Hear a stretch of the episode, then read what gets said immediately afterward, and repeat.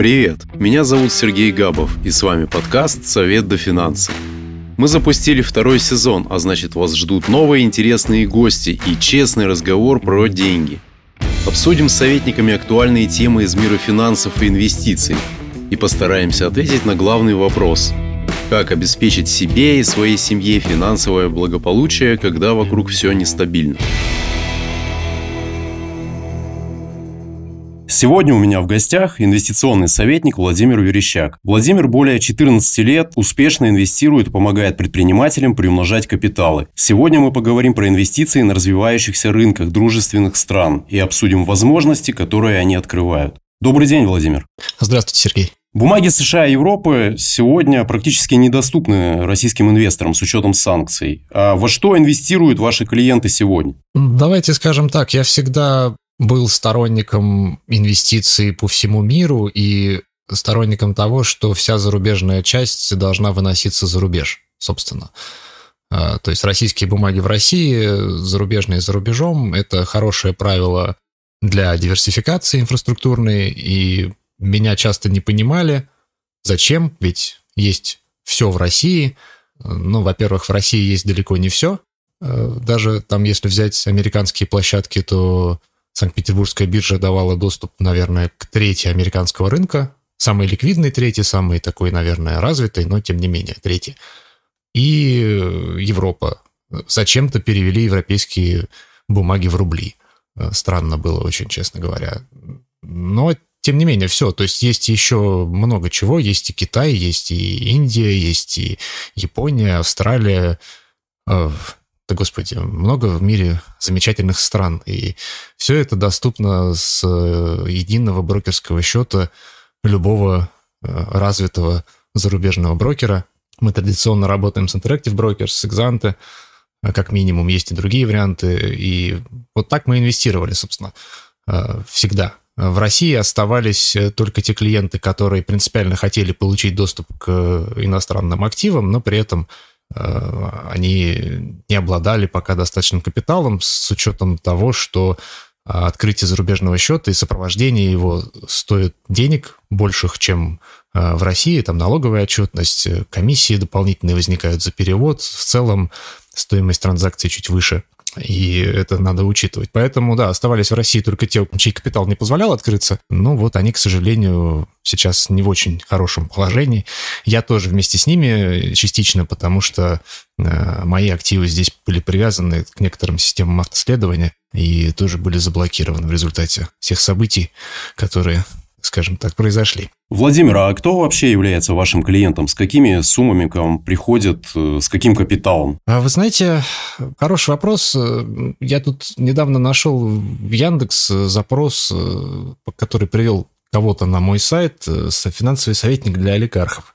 Я даже написал об этом в социальных сетях. И я не знаю, почему такие запросы ко мне поступают, и такие запросы приводят на сайт людей. Это не совсем так. Я, конечно же, не работаю с олигархами, а, но при этом не работаю и совсем... С малыми суммами. Хорошими, но не обеспеченными людьми, да, давайте так скажем. То есть я не делю людей по признаку там хороший, плохой, по, по вот э, уровню благосостояния ни в коей мере. Просто э, причинно-следственная связь есть во всем, да, вот есть пререквизит. Так же, как там у нас болит живот, мы идем к гастроэнтерологу, мы не идем к стоматологу, и не надо на это обижаться. Вот есть у человека 500 тысяч, но не надо идти к инвестиционному советнику, бессмысленно совершенно. А, кроме того, у меня есть э, такая политика ценовая, да, так ее назовем. Я стараюсь уложить расходы клиента в 1% капитала в год, а при этом есть у бизнеса определенные затраты в абсолютном выражении, ниже которых падать нет смысла. А отсюда мы получаем, что минимально это 30 тысяч рублей в год, и минимальный капитал, нетрудно посчитать, 3 миллиона. Вот это та сумма, с которой э, я начал бы э, в самом крайнем случае. И это будет простое решение на базе российского брокера.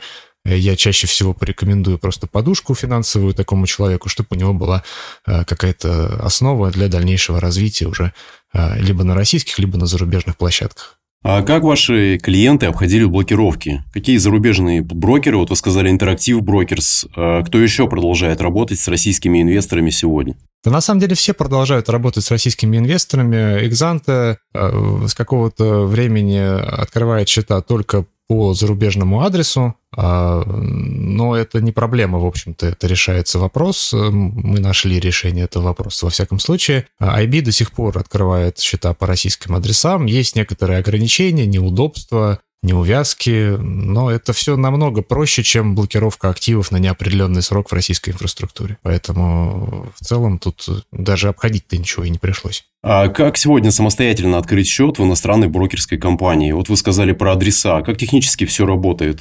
Потому что подтвердить адрес постоянного проживания, чтобы открыть брокерский счет, необходимо. Ну, самый правильный вариант, конечно, это получить вид на жительство а, в другой стране, потому что так повелось недавнего времени, что клиент из России не очень ему рады, не потому что он русский, а просто потому что есть некие требования регулятора, которые нужно соблюдать. Да, там комплайнс офицер сидит, и у него есть разнарядка от э, местного регулирующего органа, что вот такие-то такие-то документы там, и не должно быть российского следа, как это любят сейчас говорить.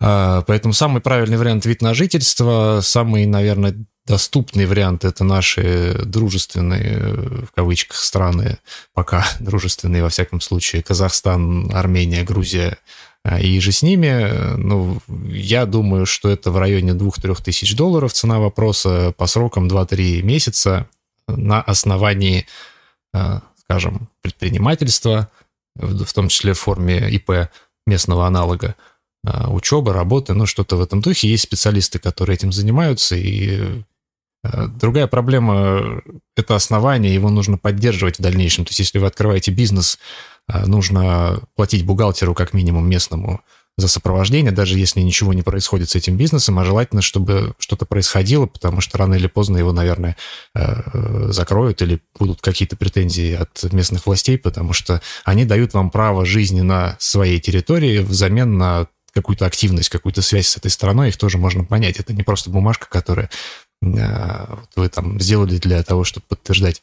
э, что-то в, в IB или где-то. Их это не интересует. Э, поэтому самый правильный способ это ВНЖ. Есть менее традиционный, я бы сказал, способ решения этого вопроса. Не уверен, что можно распространяться об этом под запись на широкую аудиторию, но способ есть, мы его знаем, доступнее по деньгам, чем 2-3 тысячи, проверено, работает с зарубежными брокерами, если есть необходимость, приходите, расскажем. Хорошо, пусть это останется секретом в формате нашего подкаста. Сейчас, э, с учетом санкций, популярность Китая, Арабских Эмиратов, э, развивающихся стран, того же Ирана у российских инвесторов растет. Хочу спросить, насколько оправдан такой интерес? Я вот сам не инвестирую в Китай, но читал, например, что китайские компании нередко манипулируют данными в отчетах. Как с этим быть? Я тоже читал, что они манипулируют данными в отчетах. Э, я даже находил э, сервис, который э, предлагает аналитику именно в этой части. Я читал их примерный отчет, но не читал полностью, потому что его невозможно, на мой взгляд, прочитать. Это кандидатская диссертация 150-200 страниц буквально с графиками, выкладками подробно, очень-очень-очень. Анализ финансовой отчетности вот это одна часть, потом люди обошли, там целая команда, видимо, работала, обошли э, все торговые точки какой-то компании публичной, не помню уже какая, посмотрели, пообщались с сотрудниками, с менеджментом, с покупателями и сделали вывод, что все это э, вранье. Стоит это удовольствие очень больших денег, надо полагать, потому что работа долгая и сложная. А, вопрос, надо ли. А, и вот в формате частных инвестиций все-таки мы не лезем настолько глубоко.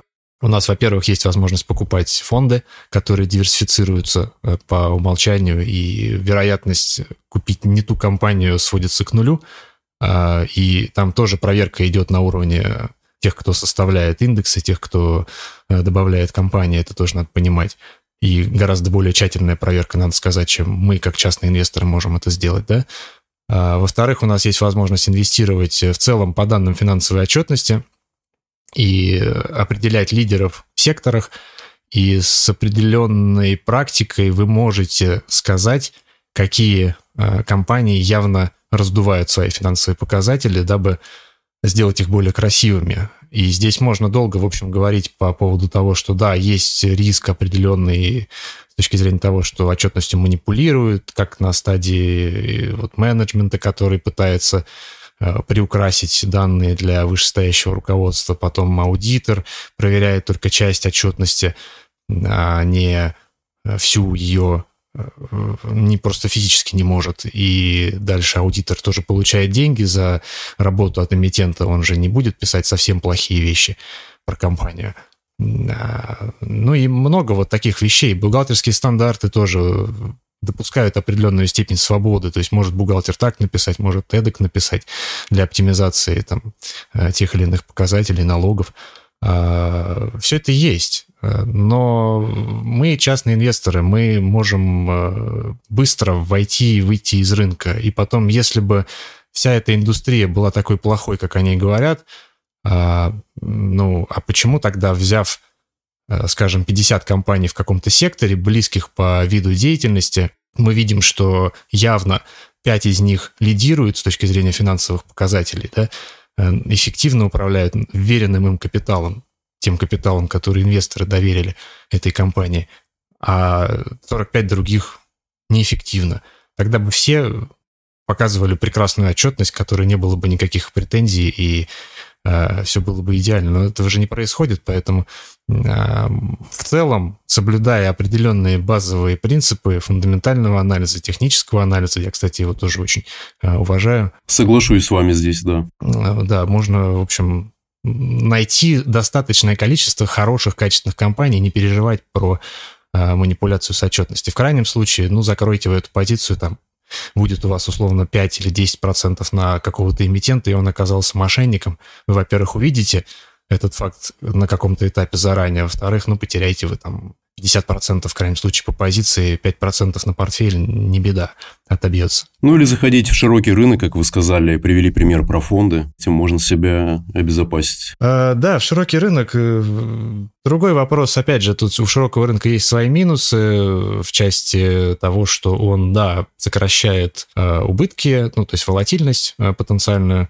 но и прибыль тоже будет меньше. То есть отдельные компании дают больше возможностей с точки зрения получения вот той самой альфа, которую ищут, в общем, продвинутые инвесторы, продолжающие. А что касается инфляции на развивающихся рынках, вот возьмем для примера Турцию. На графике, если смотреть, все выглядит неплохо. Например, турецкий индекс BIST 100 с 2021 года серьезно опережает S&P 500 американский. А за 5 лет он вырос на 269%. При этом за те же 5 лет турецкая лира подешевела к доллару уже на 391%.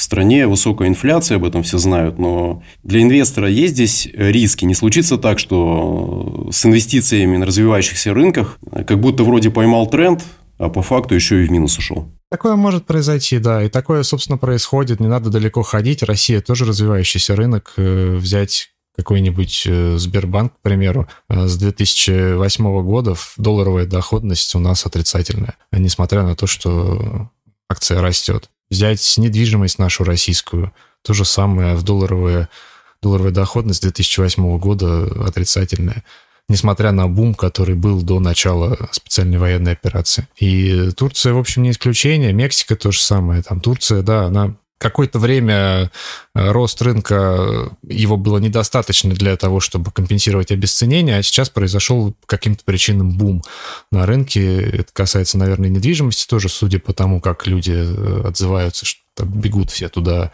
И в прошлом году через меня пара кейсов прошло. Вне зависимости от того, там, насколько это дорого стоит, люди боятся упустить это тот самый вот страх Э, страх упустить, страх упущенной выгоды, феномен э, психологический. Явно говоришь э, людям, что, ну, смотрите, ведь есть качественные активы в крепкой валюте, купите их сейчас, да, они дешевле, там, какое-то время будут еще дешевыми, потом подорожают.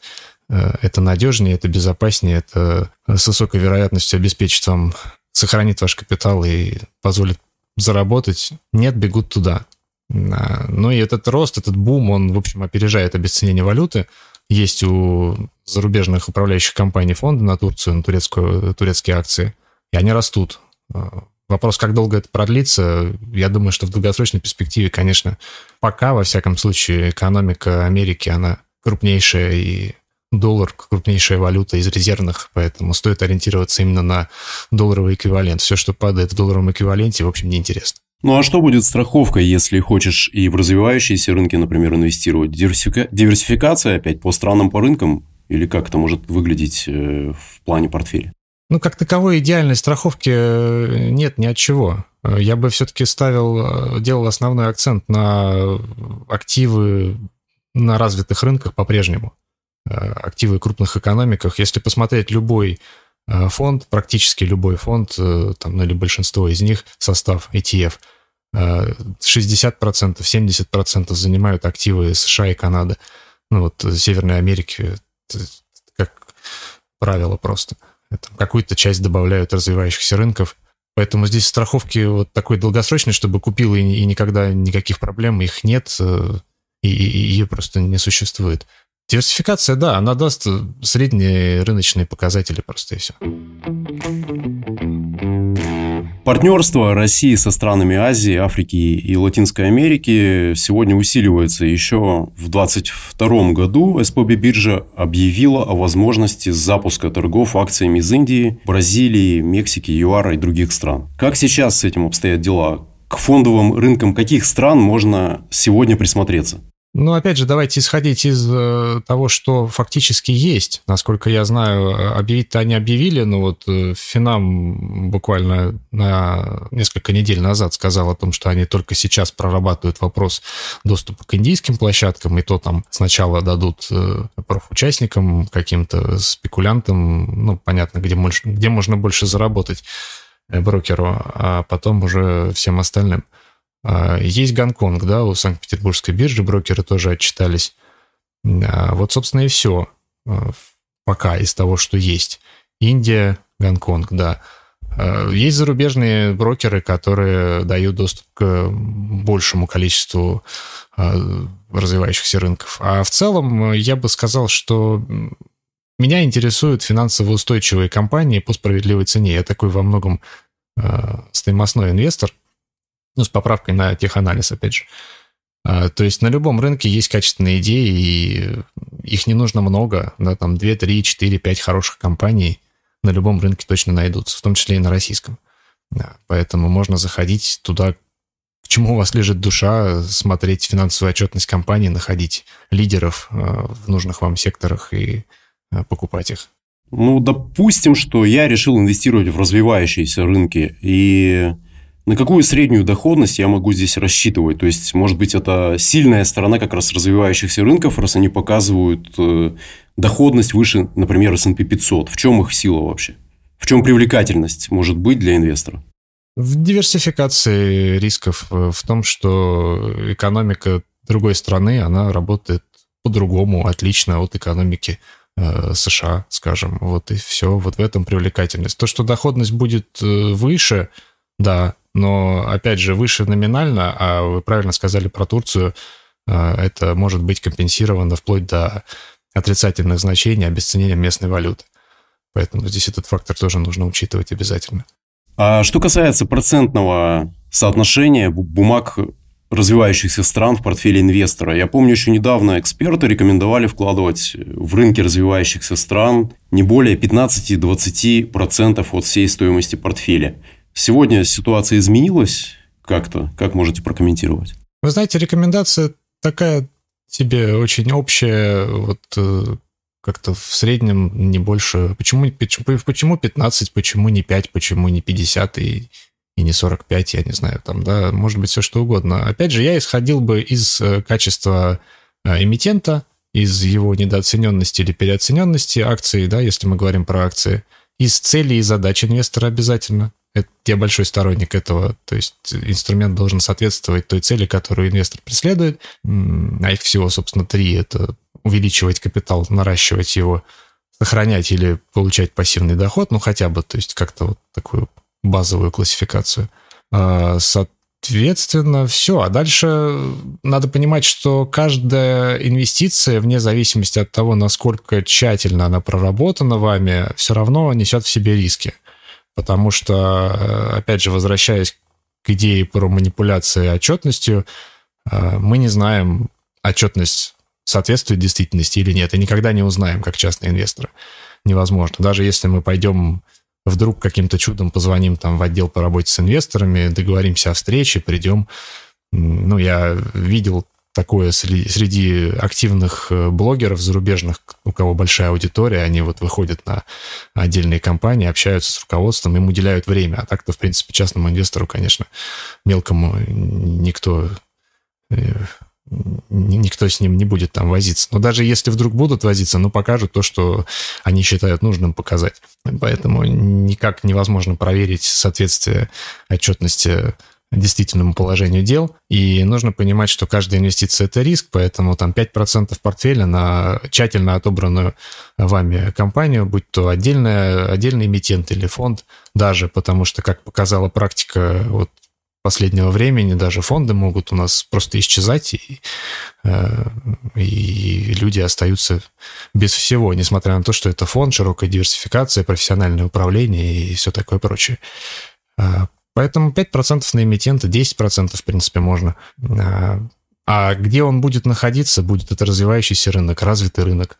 Это дело вкуса во многом. И дело того, э, как соотносятся риски и прибыль по данной конкретной инвестиции. Хотел поговорить о трендах на фондовом рынке российском, о ситуации для российских инвесторов. По вашему мнению, э, в среднесрочной, в долгосрочной перспективе заменит ли бумаги развивающихся стран, дружественных стран, э, в портфелях российских инвесторов бумаги с фондового рынка США. Я думаю, что здесь ключевое слово в вашем вопросе для российских инвесторов, э, потому что это скорее вынужденная мера, чем э, что-то реально в мире происходящее.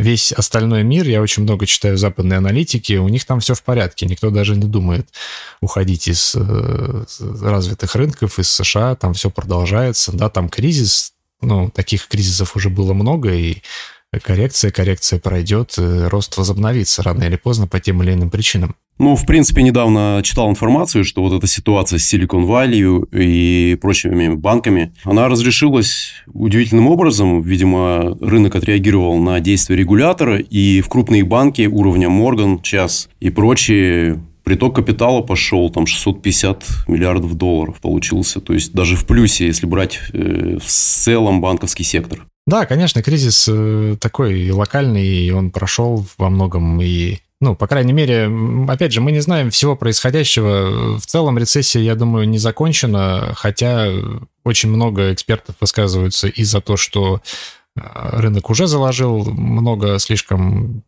семистичных данных и ожиданий. Кто-то говорит, что рецессия будет продолжаться. В этом смысле как раз нас и спасает технический анализ. Когда мы нашли какую-то качественную компанию, нужно посмотреть, где лучше ее купить. И если ситуация пока развивается не в нашу пользу, то лучше подождать э, явных признаков роста цены, потому что мы э, мы можем считать, что компания хорошая, но для успеха так должны считать не только мы, а весь остальной мир. И деньги должны течь в этот сектор или в эту э, компанию.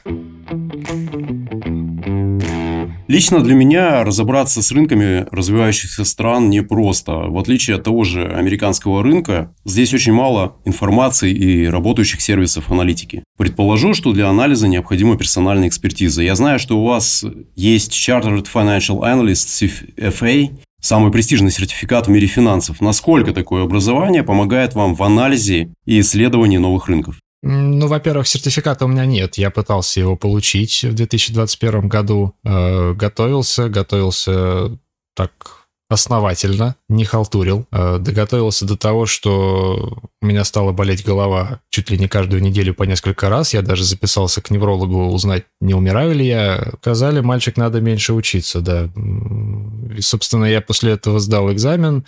Э, то, точнее, попытался его сдать, первый уровень, и, и не сдал. По, мо- по моим ощущениям, я не добрал там какое-то количество баллов. Ну, я так себя оправдываю просто а, буквально немножко. И именно в этот период, как назло, была смена а, системы оценки тестов, и повысились, это подтвержденный факт, можно посмотреть, повысились очень сильно проходные баллы, вот там в период год а, как раз когда я попал. И, может быть, поэтому я не сдал, но сейчас вроде как проходные баллы уже чуть-чуть снизились, вернулись на до вот это, до переходный период. А, и, но я в любом случае рассуждаю так, что если я сейчас э, вот попробую еще раз, то это как минимум год такой же напряженной работы, а второй уровень сложнее первого, а третий сложнее второго. И я просто э, в этом контексте вспоминаю разговор, э, ну, не свой, а интервью брали у Сергея Галинского, э, основателя «Магнита», его спросили, а насколько для него принципиально наличие у его топ-менеджеров MBA. И он ответил что-то в духе того, что, вы знаете, после 30 лет надо что-то отдавать. Э, миру уже э, сидят взрослые дяди, э, решают задачки из учебника, и потом приходят в реальный мир, а тут все по-другому. И вот я вам скажу, в реальном мире на фондовом рынке тоже все по-другому. Теория теории, но я лучше подумаю, потестирую какую-то новую тактику, новую стратегию работы на рынке. Это, это больше даст мне развития, да, чем теория.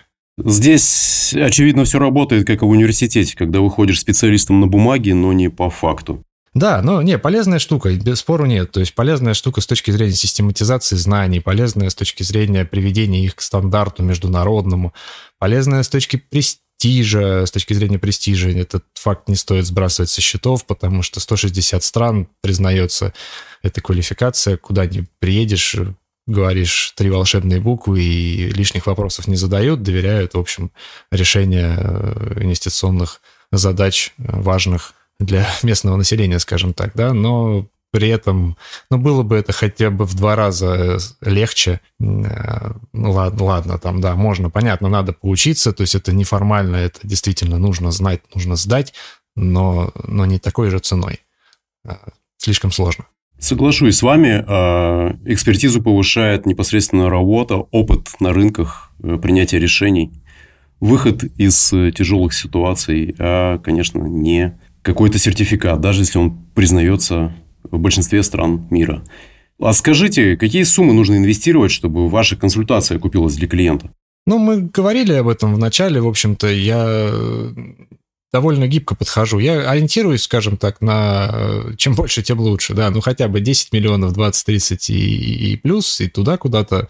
Э, но в целом, если человек придет и скажет, там, у меня сейчас 3-4 э, миллиона, и я готов активно пополнять в ближайшем будущем а, потому что я хорошо зарабатываю в своем бизнесе или на своей работе, у меня ожидаются там бонусы какие-то, и я еще квартиру собираюсь продавать, или там мне по наследству что-то достанется, или бизнес свой продавать, ну, какие-то такие разовые вложения, да, и мы в обозримом будущем, я понимаю, что доберемся до каких-то более э, взрослых сумм, то я думаю, мы сработаемся. То есть тут нет такого жесткого э, ценза, что вот у вас должно быть обязательно там 100 миллионов и не ниже. А, я объясню свою позицию. Дело в том, что это ведь странно.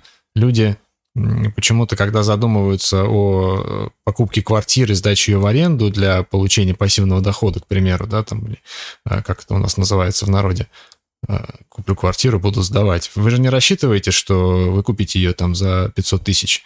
Ну, сколько стоит даже однокомнатная квартира в, в Московской области, наверное, сейчас миллионов 7-8, в Москве может быть, 10, 12, 15, там как-то какой-то такой порядок чисел э, должен быть. И ну почему? Вот э, в недвижимости так, а в ценные бумаги можно прийти там, со 100 тысячами. Это несерьезно. Для ориентира на каждые 100 тысяч рублей в месяц пассивного дохода рентного, вот так, чтобы получать ренту и спать спокойно, при ставке в 3% годовых, а, это, я обращаю внимание, доход над инфляцией, над комиссиями, что очень важно, потому что тогда не обесценивается капитал в долгосрочной перспективе. Так вот, на каждые 100 тысяч рублей в месяц пассивного дохода нужно порядка 30, э, ладно, 40 миллионов рублей. Давайте так, 3-4% годовых. То, что реально можно закладывать. Есть инструменты более э, высокую ренту, дающие э, там и 5, и 6, и 9 на рынке, но тогда меньше денег остается на будущее, и капитал, в общем, обесценивается. То есть это самообман такой.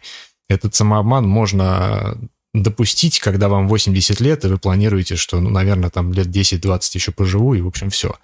А тогда капитал там, что-то от него останется и передастся э, по наследству. Но если вам 30, 40, 50, жить вам еще долго, и когда цены вырастут в магазинах, а денег не станет хватать, а возможностей для заработка уже будет меньше со временем ввиду истощения сил, ну, куда, куда пойдете, что будете делать. Поэтому вот такие суммы нужно желательно для инвестиций э, десятками миллионов хотя бы.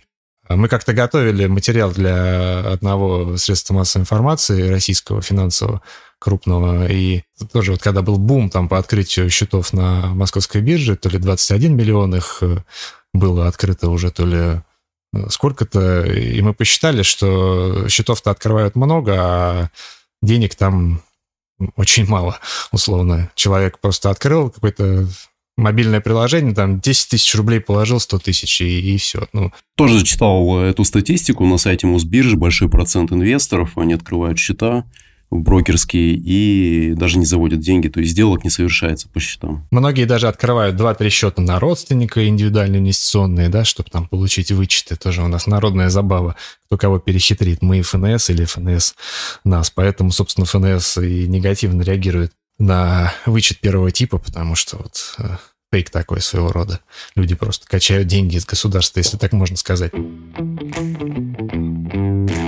Владимир, а в завершение нашей беседы, что посоветуете делать российскому инвестору, о котором мы сегодня говорили, у которого в портфеле до сих пор большая доля американских и европейских акций? Как ему поступить, что поменять в стратегии прямо сейчас на перспективу 5-7 лет, например? Ну, во-первых, если эти активы заблокированы, то тут советовать нечего, ждать сидеть, пока их разблокируют.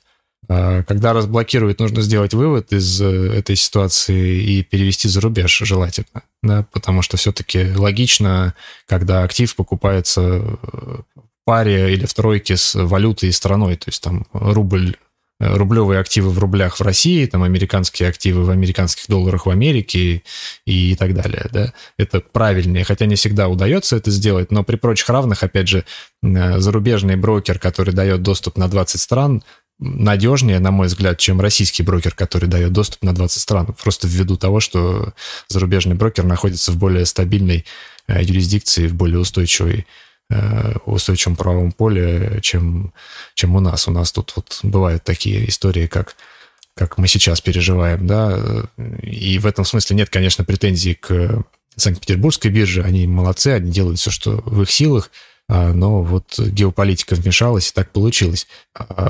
Поэтому, да, в первую, если активы заблокированы, сидеть и ждать. Если есть доступ к активам и пока нет возможности открыть зарубежный счет, то просто проанализировать качество этих активов. Если оно хорошее, то нужно просто их держать. Они вырастут, ничего с ними э, плохого не произойдет. Но опять же, при условии, что у вас достаточно большой инвестиционный горизонт, 5-7 лет, в общем, это достаточно.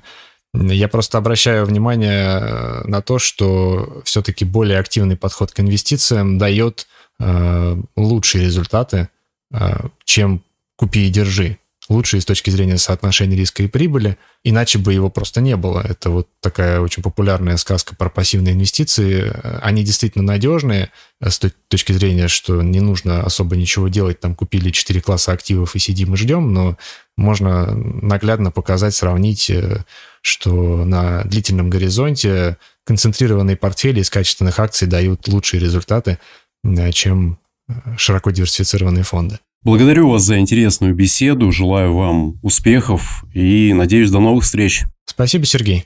Записаться на консультацию к Владимиру Верещаку можно на сервисе «Советники Винвестора». Ссылка будет в описании. А следующий выпуск подкаста пройдет в необычном для нас формате. За один эпизод мы с советником по полочкам разберем мои личные финансы и узнаем, что и как я делаю неправильно – с точки зрения накопления капитала. Я давно занимаюсь инвестициями, разбираюсь в фундаментальном и техническом анализе, неплохо знаком с Форексом и криптой. Но пообщавшись с разными экспертами, понял, что в инвестициях я не учитываю какие-то свои жизненные цели. Ради эксперимента решил обратиться за помощью к специалисту. Независимый инвестиционный советник Лилия Жандармова прямо в подкасте проведет для меня открытую консультацию и поможет сформировать личный финансовый план – А вы, дорогие слушатели, сможете узнать изнутри, как проходит консультация советника. Не забывайте подписываться на подкаст на площадках, чтобы не пропустить выход нового эпизода. Напоминаю, что все полезные материалы по итогам подкаста мы выкладываем в телеграм-канал «Советники Винвестора». Ссылка также есть в описании. Совет вам до финансы, друзья!